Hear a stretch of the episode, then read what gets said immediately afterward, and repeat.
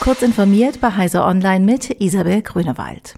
Die EU-Kommission versucht für die Energiewende den Turbo einzuschalten.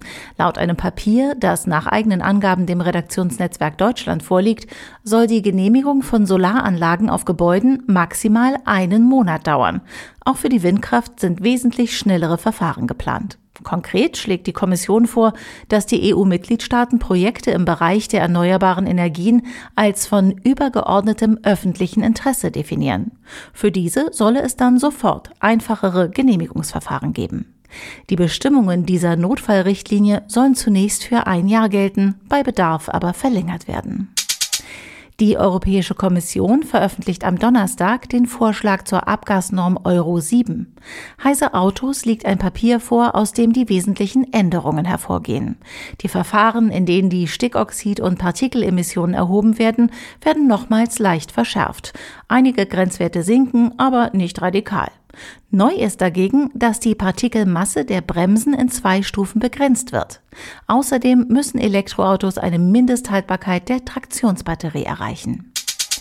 Die Metropolitan Police hat in London eine behelfsmäßige 3D-Feuerwaffenfabrik ausgehoben. Einem Bericht der BBC nach stufte die National Crime Agency des Vereinigten Königreichs die dort produzierten Waffen als eine neue Bedrohung ein, denn diese seien nun nicht mehr nur unzuverlässige Einzelschusswaffen, sondern langlebiger konzipiert. Zwischen 80 und 90 Prozent der Komponenten stammten aus dem 3D-Drucker, der Rest seien Metallteile.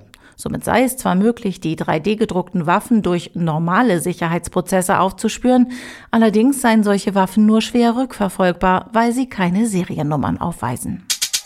Gegen das Vergessen der Gräueltaten der Nationalsozialisten wurden mittlerweile mehr als 90.000 Stolpersteine verlegt. Diese geben darüber Auskunft, welche ehemaligen Bewohnerinnen und Bewohner von Gebäuden während der NS-Zeit enteignet, vertrieben, deportiert und auch getötet wurden. Sie gelten als eines der größten dezentralen Mahnmale der Welt. Die Agentur Desire aus Köln hat nun eine App herausgegeben, welche Menschen den Weg zu den Stolpersteinen deutschlandweit weist. Darin kann über eine Kartenansicht oder Ortsverzeichnisse nach Stolpersteinen gesucht werden. Von den Steinen sind jeweils Fotografien und die eingeklopften Daten in der App sichtbar. Diese und weitere aktuelle Nachrichten finden Sie ausführlich auf heise.de.